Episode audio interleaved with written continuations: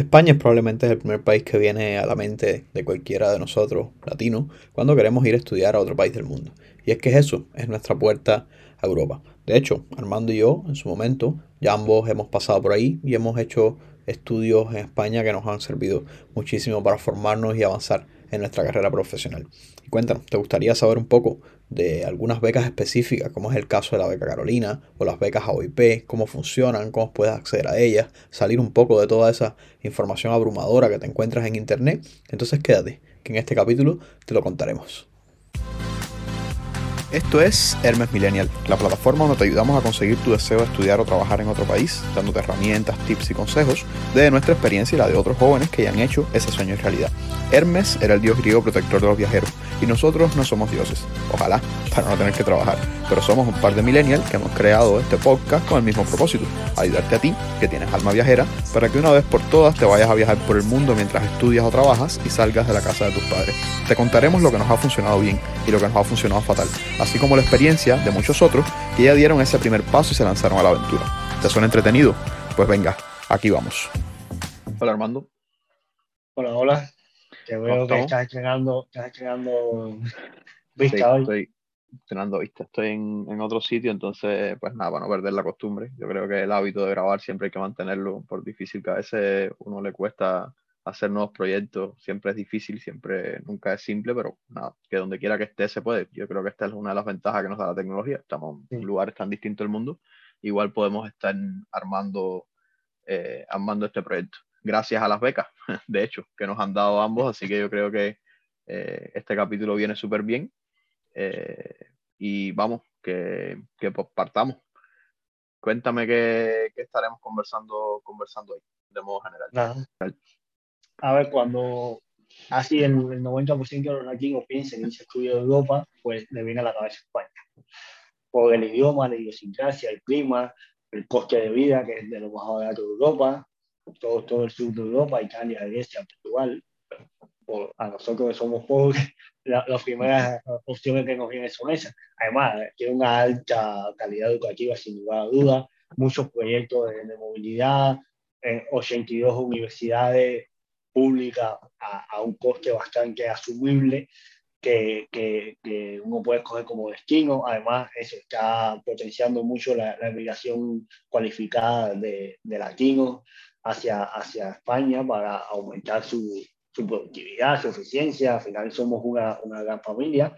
Además, importante que puedes trabajar, puedes hacer un proceso de legalizarte y quedarte a vivir totalmente legal con tu permiso de trabajo en España. Entonces, es muy, muy interesante esta opción. Para mí fue la primera, sin duda. Entonces, la institución más importante, a mí al menos me lo parece, en el tema del posgrado en España, es la Fundación Carolina. La Fundación Carolina es una institución española, público-privada, que recibe donaciones de muchos lugares, del Banco Santander, del BBVA, del Rey de España. Entonces, el objetivo de ello es fomentar las relaciones culturales y de cooperación en materia educativa y científica entre España y los países de la Comunidad Iberoamericana. Esto incluye, por supuesto, Portugal y Brasil. No solo son los latinos hispanohablantes. Entonces, esto ya lo comentamos en nuestro capítulo. A ellos lo que les interesa es hacer el mundo un lugar mejor. Y para tú hacer el mundo un lugar mejor, a ellos les gusta que tú participes en muchos eventos, en muchos congresos, en muchos proyectos de investigación, que hagas voluntariado. O sea, si tu objetivo es presentarte a esta beca en 1 año, 2 años, 3 años, pues infla tu currículum, pero con cosas de verdad, ¿sabes? Con cosas que aporten valor. Ellos están muy metidos en impulsar la lucha contra el cambio climático. Entonces, ellos ahora incluso su posgrado están divididos en cuanto a los ODS de las Naciones Unidas. Han dado muchas prioridades. Ellos ofrecen becas de movilidad, de máster y de doctorado. Entonces, desde el 2001, más de 800.000 solicitantes han pasado por la Fundación Carolina y han conseguido 17.000 becas. Entonces, para que vean que es un número bastante grande.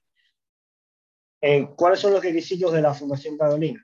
primero, ser nacional de un país de Latinoamérica, de Iberoamérica en este caso, no tener residencia legal en España, ojo, aquí importante, la de estudiante, sí puedes. Si tú estás como haciendo un máster en España y quieres hacer un segundo máster con la Fundación Carolina, puedes hacerlo.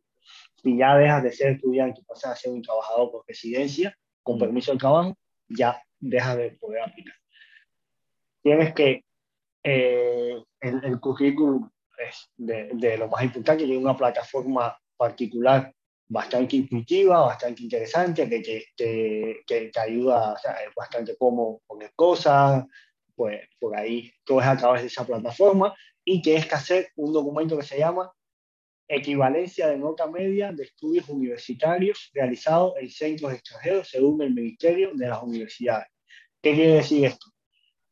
Que en Cuba las notas de la universidad, máximo 5 puntos, mínimo 2 puntos. En España es al revés, en España el máximo es 10, el mínimo es 5.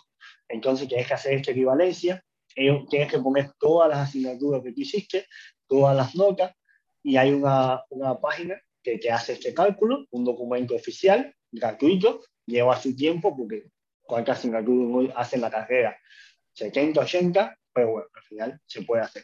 Ahora, ¿qué te da la Fundación Carolina económicamente?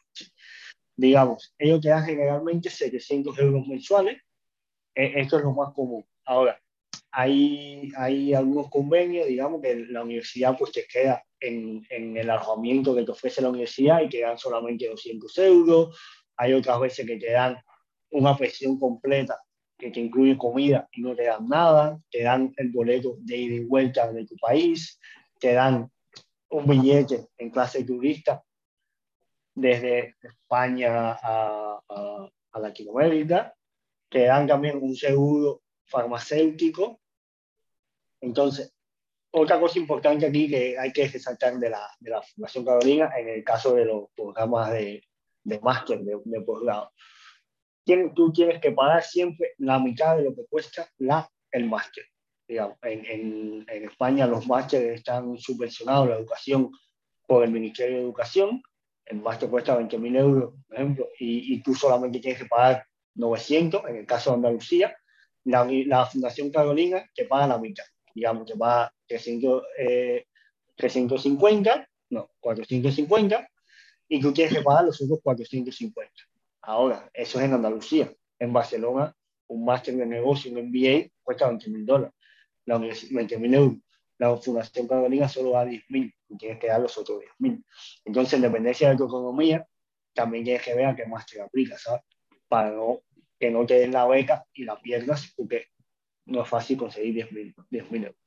Entonces, en el caso de los programas de doctorado, aquí tú no puedes aplicar libremente, como en el caso de los másteres. Aquí hay algunas universidades por países, que son las que tienen derecho a aplicar. En el caso de Cuba, solo son la de La Habana, que es la más importante, porque es la capital, y la de Pinar del Río, no sé por qué, porque es una universidad bastante pequeña y bastante poco famosa.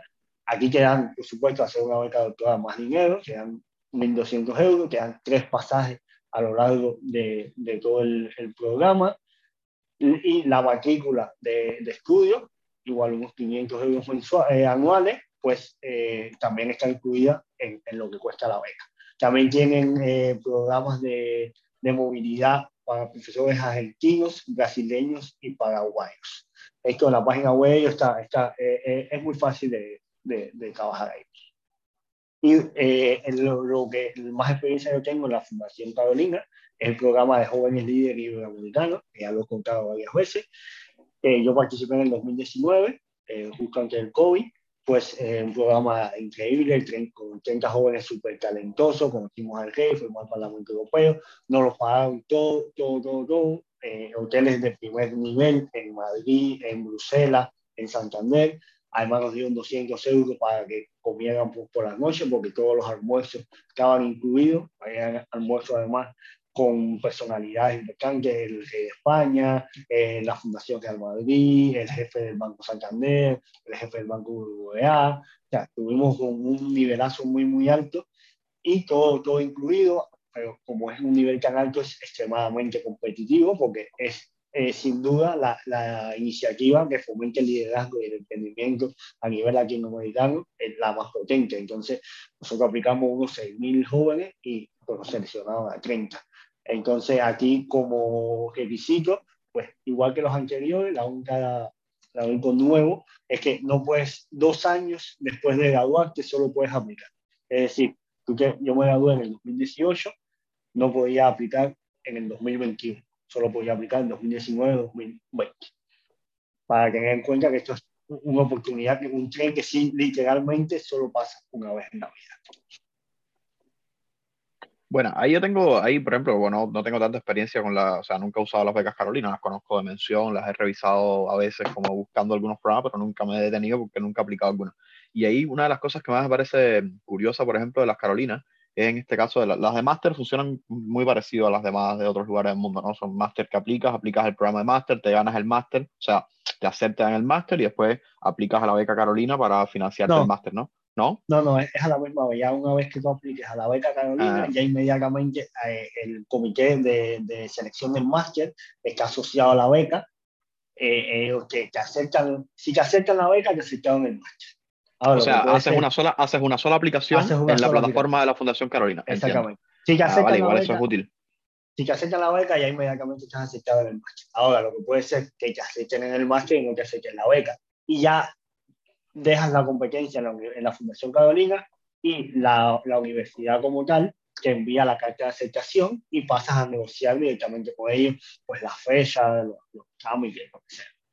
O sea, que para ver si me quedo claro, cuando tú quieres aplicar a una beca a la Fundación Carolina, no aplicas nunca el máster en la universidad, aplicas siempre desde la plataforma de la Fundación Carolina. Y en el caso de los doctorados, te tiene que postular tu universidad, o sea, tú tienes que ser, digamos, profesorado, tienes que ser investigador, asociado a una universidad, estar dentro de la universidad, no vale que seas egresado, o sea, tienes que estar trabajando dentro de esa universidad y es tu universidad la que te puede postular.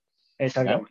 Entonces, muchas veces la universidad paga la mitad de estos 1.200 euros, la universidad es la que está encargada de pagar esta mitad. Entonces, ahí hay un poco más de nepotismo porque pasan un poco los favores, lo que le interesa a la universidad, ya no depende tanto de ti, porque como la universidad tuya también está pagando, ya pues depende de que tengas ciertos conectos, que trabajes en un programa de investigación que le interesa a la universidad. Entonces, en las becas doctorales no tengo experiencia en la Fundación Carolina, pero sé que es un tema más complicado. Ya, que en ese caso tienes que gestionarlo dentro de la oficina, por ejemplo, de internacionalización de tu universidad. Es una buena idea si alguien quisiera, por ejemplo, alguien que nos escuche, que sea profesor, académico, investigador, funcionario de alguna universidad y está interesado en una beca Carolina de doctorado, entonces tiene que hacer la búsqueda primero, ver si su universidad permite este tipo de postulaciones, ¿no? Porque me decías que no todas las universidades pueden postular, ver si tienen el convenio aprobado y bueno, ahí ver cómo es el proceso. Así era antes con el programa de Jóvenes Líderes Iberoamericanos. Había ciertas universidades que podían aplicar y ellos eran los que postulaban a los interesados. Entonces, en el caso de Cuba, digamos, como es tan complicado todo el tema de relaciones exteriores, de los viajes, los pasaportes, era muy, muy difícil. Yo fui el primero en la historia de la Fundación Carolina en no ser de La Habana. El primer participante cubano, que no es de la capital, que participé en el programa, porque justo en mi año fue que diversificado y tú podías aplicar libremente. Entonces, de otra manera, yo posiblemente no hubiera aplicado, porque ni siquiera hubiera aplicado, porque a lo mejor ni mi universidad tenía derecho a aplicar. Vale. Bueno. Creo que la otra gran plataforma en España que funciona para atraer, sobre todo en este caso, que es el que más nos interesa, para atraer estudiantes desde Latinoamérica, o en este caso desde Iberoamérica, son las becas AUIP, ¿ya? Esta asociación AUIP, que por ejemplo es muy popular en Cuba últimamente. Muchos chicos han encontrado en esta plataforma una herramienta espectacular para ir a estudiar máster en España, sobre todo en el sur, en Andalucía, que tú has comentado varias veces, porque tú fuiste uno de ellos, que los másters son mucho más baratos, mucho más asequibles y te permite esta beca pues costearte la vida ahí de una forma sencilla. Así que cuéntanos de forma general en qué consisten las becas AUIP, cómo es el proceso de aplicación, qué ofrecen, etc. A ver, la AUIP es la Asociación Universitaria Iberoamericana de Posgrado. Es una organización internacional, no gubernamental, reconocida por la UNESCO, que el objetivo igual es el fomentar y desarrollar los estudios de posgrado y doctorado en Iberoamérica. Sirve como un canal de dos vías, ¿sabes? Tanto para que los latinos y brasileños vayamos a España y Portugal, como para que los portugueses y españoles se vengan a Latinoamérica. Y también hay movimiento entre España y Portugal. Entonces, ellos buscan, igual, como todas las becas imprescindibles, tienen una alta calidad académica, para que los profesores aumenten su residencia, para que aumenten sus conocimientos, para que tengan varias visiones del mundo, pues ellos buscan que siempre haya, que se estén conectando, que estén compartiendo ideas. Hay muchos, ellos también avalan muchos programas, le dan para que le dé más prestigio internacional. Tienen un comité de expertos que se van moviendo de un lugar a otro.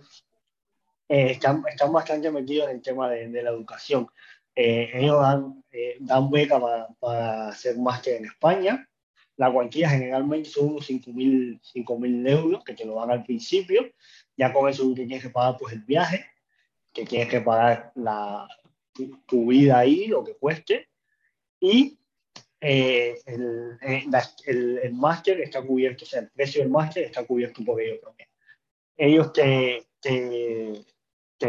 este dinero, digamos 500 euros mensuales, está apretado para vivir en Andalucía, pero bueno, es una súper ayuda y se agradece muchísimo que gracias a esto, pues muchos jóvenes hemos tenido la oportunidad de ir a estudiar a España, ¿sabes? Estas son las becas de máster. También tienen becas de movilidad, que casualmente los dos hemos ganado también becas de movilidad. Igual, que vas desde una universidad, ya sea porque estás egresado o porque no, y vas hacia otra universidad a compartir experiencia, a recibir información, a tratar de buscar puntos de encuentro, a tratar de firmar convenios, a conseguir contactos para pasárselo a tus superiores y ver si pueden hacer un grupo de investigación juntos, buscar, a lo mejor colaborar en algún artículo científico. Pues al final, estas becas te dan la movilidad, casi siempre te dan el dinero del pasaje, a veces ellos mismos te lo compran, a veces ellos te dan unos 1.000 euros para que tú te compres el pasaje, te busques el pasaje más barato. Y si te sobra dinero, pues con eso puedes moverte un poco. Entre España y Portugal te da unos 700 euros. Casi siempre las estancias mínimas son de 5 días, máximo de 2 meses. Entonces está dirigido pues, a profesores, a investigadores, a científicos, a doctorandos, a gestores de programas, a gestores de posgrados y doctorados, a estudiantes egresados. Hay unas 3 convocatorias al año. Hay una convocatoria que es solo para las universidades andaluzas. Yeah. Ahí hay 2 convocatorias al año, ¿vale? Ahí solo puedes ir de Andalucía a Portugal o de Andalucía a Latinoamérica o de Latinoamérica a Portugal o de Latinoamérica a Brasil. A esas tienes 2 convocatorias al año. Tienes 2 convocatorias más al año de todas las universidades españolas asociadas a la AUIP. Ahí están las andaluzas, la Universidad Politécnica de Madrid, la Universidad de Cantabria, hay varias universidades asociadas. Igual, vas de Latinoamérica de un lado o al otro. Y tienes también una movilidad postdoctoral, que igual tienes 2 convocatorias al año. Estas te dan durante 6 meses, te dan unos 700, 800 euros mensuales, lo cual es un dinero un poco más interesante y solo es en Andalucía. Entonces, igual hay que estar atento, hay que ir conociendo porque necesitas un aval de un rector o de un vicerrector de tu universidad. Eso no son cosas que se consigan de un día para otro. Necesitas un proyecto de lo que vas a hacer ahí en esa semana, en ese mes, en esos 15 días. Eso para hacerlo bien necesitas tiempo. Necesitas un tutor que te avale tu llegada a esa institución, que diga que tú vas a colaborar con él. Estos son varios correos que tienes que enviarle a varias personas, presentando tu proyecto, negociando qué es lo que vas a hacer, cuánto tiempo, explicándole cómo va a funcionar todo el trámite. Entonces, si sabes cuándo va a salir la convocatoria y ya sabes más o menos, estamos contando los documentos que precisas, pues ya te vas preparando con tiempo y en cuanto salga la convocatoria ya tienes todo listo y lo presentas de primero, ¿sabes? Entonces, ¿Quiénes van a la posibilidad? Porque esto es una cosa que le cambia la vida igual. Cuando tú pones en tu currículum que tú hiciste una movilidad, que estuviste en la Universidad de Aveiro, que estuviste en la Universidad de Málaga, de la Universidad de Sevilla, en tu caso, yo en la Universidad de Cádiz, la Universidad de Madrid, pues primero estás viajando el mundo de aquí, segundo, estás aprendiendo muchísimas cosas, estás conociendo muchísimas cuestiones, estás ganando un conocimiento valiosísimo. Y todo gracias a plataformas como esta, que si las sabes aprovechar y las sabes conocer, pues que hacen la vida muchísimo más fácil y muchísimo mejor. Bueno, yo ahí complementara diciendo que, bueno, una cosa importante con las becas AUIP es que solo están disponibles para aquellas personas que son egresadas o que están vinculadas de alguna manera a una universidad asociada a la AUIP, ¿ya? Es decir, que no son todas las universidades de Iberoamérica que pagan la cuota de inscripción de la AUIP. Entonces, requisito número 1, tienes que revisar si eres, si puedes aplicar a una beca AUIP, y para ello tienes que o bien haberte graduado de una universidad asociada o bien estar dentro de una universidad. Y eso lo puedes revisar en la página web. Hay la página web de auip.org, ahí puedes revisar el listado de universidades asociadas, a ver si la tuya está disponible. Estas becas de las que más has hablado ahora, estas becas de movilidad, yo creo que sí son bien útiles. Yo utilicé una de ellas. Y el consejo fundamental que daría es, bueno, además de decir lo súper útiles que son para hacer estos intercambios que son primordiales, ya lo hemos hablado harto, yo creo que es fundamental lo que decimos en varios casos de otras becas, ¿no? Pensarlo con tiempo, si tienes la idea con tiempo mejor, y revisar la convocatoria siempre el año anterior. Porque en un año hacia el otro hay pequeños cambios. Por ejemplo, recuerdo que el año pasado, en esta que es entre Andalucía y Iberoamérica, pagaban 1.400 euros, o sea, cubrían pasaje aéreo por un monto hasta 1.400 euros, y lo que sobrara, si sobra algo, porque por ejemplo a mí mi pasaje me costó como 1.000 euros, y sobraban 400 euros, ¿ya? Esos 400 euros me los pagaron cuando llegué a España, ¿ya? Los tipos la AUIP te los deposita, como para que tú dispongas de ello y cubras con esos otros gastos del viaje. Pero ahora, por ejemplo, en esta convocatoria de este año cambiaron, o sea, en la convocatoria del año pasado, también te dan la opción de darte 1.000 euros en efectivo, si es que tú ya tenías el pasaje cubierto por alguna otra vía, porque tienes otro financiamiento, y ellos te dan 1.000 euros como para ayudar. Pero en esta convocatoria eso lo eliminaron. Entonces, por lo difícil que puede ser rendir en qué gastaste esos 1.000 euros, ¿no? Y justificar por qué eso realmente son gastos de viaje. Entonces, ahora solamente te cubren el gasto de pasaje y no puedes tener otra beca que financie el pasaje. Y yo creo que igual una cosa importante es que cuando aplicas a este tipo de cuestiones, bueno, lo que decías tú hace un rato, revisarse bien los requisitos y ver qué tan difícil es conseguir cada uno de esos documentos, ¿ya? Pues en el caso de la AUIP te pide varios documentos que tienes que estar pendiente con tiempo y empezar a gestionarlo. Sí, con el tema del dinero, yo tengo una curiosidad. Cuando yo fui, me gané la beca a la Universidad de Aveiro en Portugal, pues ellos me dieron 700 euros y yo tenía que buscarme la vida con eso y después justificar cómo había gastado ese dinero. Vale, pues yo me fui en autobús, ahorrando lo máximo posible. Me quedé en un Airbnb, en un piso compartido y, por supuesto, comprando la comida más barata y cocinando casi siempre en la casa y lo que sea.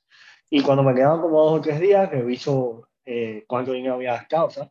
Y había gastado como 500 euros solo. Me quedaban 200 euros y tienes que justificar. Ellos te dicen cerca de 700 euros, ¿sabes? Puede ser 685 o 710, pero no pueden ser 500. Entonces yo tenía pues lo que había gastado en alojamiento, tenía justificante de Airbnb, tenía mis pasajes y pues no tenía más nada, ¿sabes? Digo, bueno, pues ¿cómo justifico esto yo? Vale, pues fui, me compré una maleta, fui y hablé con un amigo que hice y me dio un ticket de comida que había él gastado con su familia. Fui y me compré un pullover nuevo. Fui y compré pues comida para llevar para España y así de poquito a poquito fui sumando y llegué a los 700 euros. Pero al final esto tiene la ventaja cuando te dan el dinero y lo gestionas tú, de que tú mismo pues según tu nivel de vida, tus estándares, pues te acomodas, pero después tienes que justificarlo. Entonces yo parecía un poco medio loco por las calles tratando de encontrar algún recibo que dijera para llegar a los 700 euros, ¿sabes? Y después cañando. A veces te cogía un recibo en la calle y el recibo era de 3 euros de un café. Digo, joder, que cogiendo un recibo para comprobar 3 euros. Pero poco a poco lo resolví. Entonces, es una experiencia que me queda. Claro, claro, sí. No, siempre eso es un problema, cuando hay que tener contabilidad específica. Yo creo que por eso cada vez la mayoría de los financiamientos en todas las becas, no solo la AUIP, todas han cambiado el sistema porque es muy, muy difícil llevar una contabilidad exacta de todo lo que tú gastas, entonces a veces prefieren o pagártelos ellos para garantizar que no malgastes el dinero, ya como tú que te andas comprando ropa, de alguna manera hacerlo un poco más específico, ¿no? Que no sea tanto requisito porque realmente es complejo, ya se te pierden los recibos, etc. Es complicado. Entonces, ahí al principio, que estabas comentando un poco de las becas AUIP que sirven para ir a hacer máster, creo que el principal ahí lo que aportaría para complementar es que definitivamente en el sur de España son las más, digamos, atractivas porque, de nuevo, el sur de España es el lugar más barato. Entonces, si realmente tu problema... Bueno, si tienes dinero, da lo mismo. Pero si estás aplicando a beca, lo más probable es que no tengas plata, ¿no? Entonces, si te dan 5.000 euros, pues, lo mismo de siempre. No es lo mismo vivir con 5.000 euros en Málaga que vivir con 5.000 euros en Madrid. Ya, 5.000 euros en Madrid te vas a ver bien apretado. Otra ventaja que tiene España es que, creo que lo comentamos al principio, también puedes trabajar, ya con permiso de estudiante, puedes trabajar unas horas semanales, ¿cierto? No me queda muy claro. Sí, sí. Pero... Puedes trabajar 20 horas. En el caso de la AUIP, es distinto a la Fundación Carolina. La Fundación Carolina, cuando tú aplicas, ya aplicas a la beca y al máster a la misma vez. Aquí no. Aquí tú te postulas para la beca y tienes que hacer todo el proceso de postularte al máster. Entonces tienes que meterte en la página de la Junta de Andalucía, tienes que hacer el proceso de prescripción, incluso firmas una declaración jurada cuando aplicas a la beca de que ya hiciste el proceso de prescripción. O sea, tienes que llenar una plataforma, es un poco más pesado porque no están muy intrínsecamente vinculados. Ahí a mí me pasó eso, yo apliqué, no me dieron el máster, no me dieron la beca, pero me llegó la carta de que me habían dado el máster, porque tienes que hacerlo a la par, ¿entiendes? Entonces, y tienes que tener esto en cuenta porque aunque apliques con tiempo, tienes que tener en cuenta también la fecha del máster y los requisitos que te pide el máster y la plataforma de la Junta de Andalucía para el máster y los documentos que te van pidiendo. Vas como saltando pestañas, como en un videojuego, y cuando saltas a la siguiente pestaña, ¡uy, me falta un documento! Vas corriendo y llegas al documento. Si lo haces con tiempo, pues puedes hacerlo sin problema, pero si lo haces apretado, igual se te complica. ¿Y qué tienes que hacer primero? Tienes que aplicar a la plataforma, o sea, dijimos que está la plataforma de AUIP, ya, donde tú te registras tu usuario y ahí aplicas a la beca cuando salga la convocatoria, que la beca te va a financiar el máster. Pongamos un ejemplo, máster en la Universidad de Jaén, ¿ya? Te financia para que estudies un máster en la Universidad de Jaén. Pero ¿cuándo aplicas al máster en la Universidad de Jaén? ¿Aplicas antes? ¿Aplicas después? ¿En qué momento tienes que aplicar? ¿Lo puedes hacer al unísono? No, yo creo que tú primero aplicas a la beca. Tú dices, vale, yo quiero aplicar la beca, este es mi currículum, esta es mi carta de presentación, y ellos te dicen cuando aplicas la beca, dame una declaración jurada de que vas a hacer la preinscripción. ¿Por qué? Porque si ellos te dan la beca y tú no hiciste la preinscripción al máster en el momento que te tocaba, ya no te da tiempo a que ellos te den la beca porque no estás inscrito al máster. Entonces, aplicas a la beca, ellos te dicen, vale, estás en la competencia, pero necesitas aplicar al máster y necesitas que te acepten en el máster porque ellos te pueden dar la beca pero por lo que sea el máster no ya tiene el cupo lleno de extranjeros o ya tiene el cupo de arquitectos que necesitas y ellos te dan la beca pero no te dieron el máster, entonces inmediatamente pierdes la beca, no están intrínsecamente asociadas, al menos fue así cuando yo apliqué hace 3 años. Ya, no sé si habrá cambiado. En muchos otros lugares, por eso es importante resaltarlo, en muchos otros lugares, por lo general, por ejemplo, pongo el ejemplo de Chile, que en otro capítulo podemos hablar mucho más en detalle, pero en Chile tú aplicas a un programa de posgrado, ¿ya? Y después que eres aceptado al programa de posgrado, es que puedes solicitar una beca, ¿ya? No existe esa modalidad de que tú pides la beca y que después te inscribes al máster. Entonces, por eso me parecía extraño y creo que es una de las cosas importantes que hay que aclararle a los que nos escuchan, porque tienen que estar claros el proceso y que son en plataformas distintas. Ese es el caso de Andalucía. Andalucía, todos los másteres de Andalucía, tengo entendido que están en esta Junta de Andalucía. Entonces uno entra a la página de la Junta de Andalucía y encuentra todos los másteres disponibles en toda la zona andaluza, ya que es todo el sur de España. ¿Y cómo funciona el resto de las comunidades autónomas? Si quieres aplicar, por ejemplo, a un máster en Vigo. En el caso de Andalucía, ellos te dan una nota, o sea, en dependencia de tu currículum, de tu expediente académico, ellos que dicen, vale, pues tu nota es 8,5. ¿Quién te da esa nota? La Junta de Andalucía, la Junta de Andalucía. Vale. Ellos dan una nota y se hace un escalafón, digamos. Yo tengo 8,25, tú tienes 8,26. Entonces tú haces una preselección de máster. Tú pides primero un máster en termonuclear, en energía renovable y en vender pepino.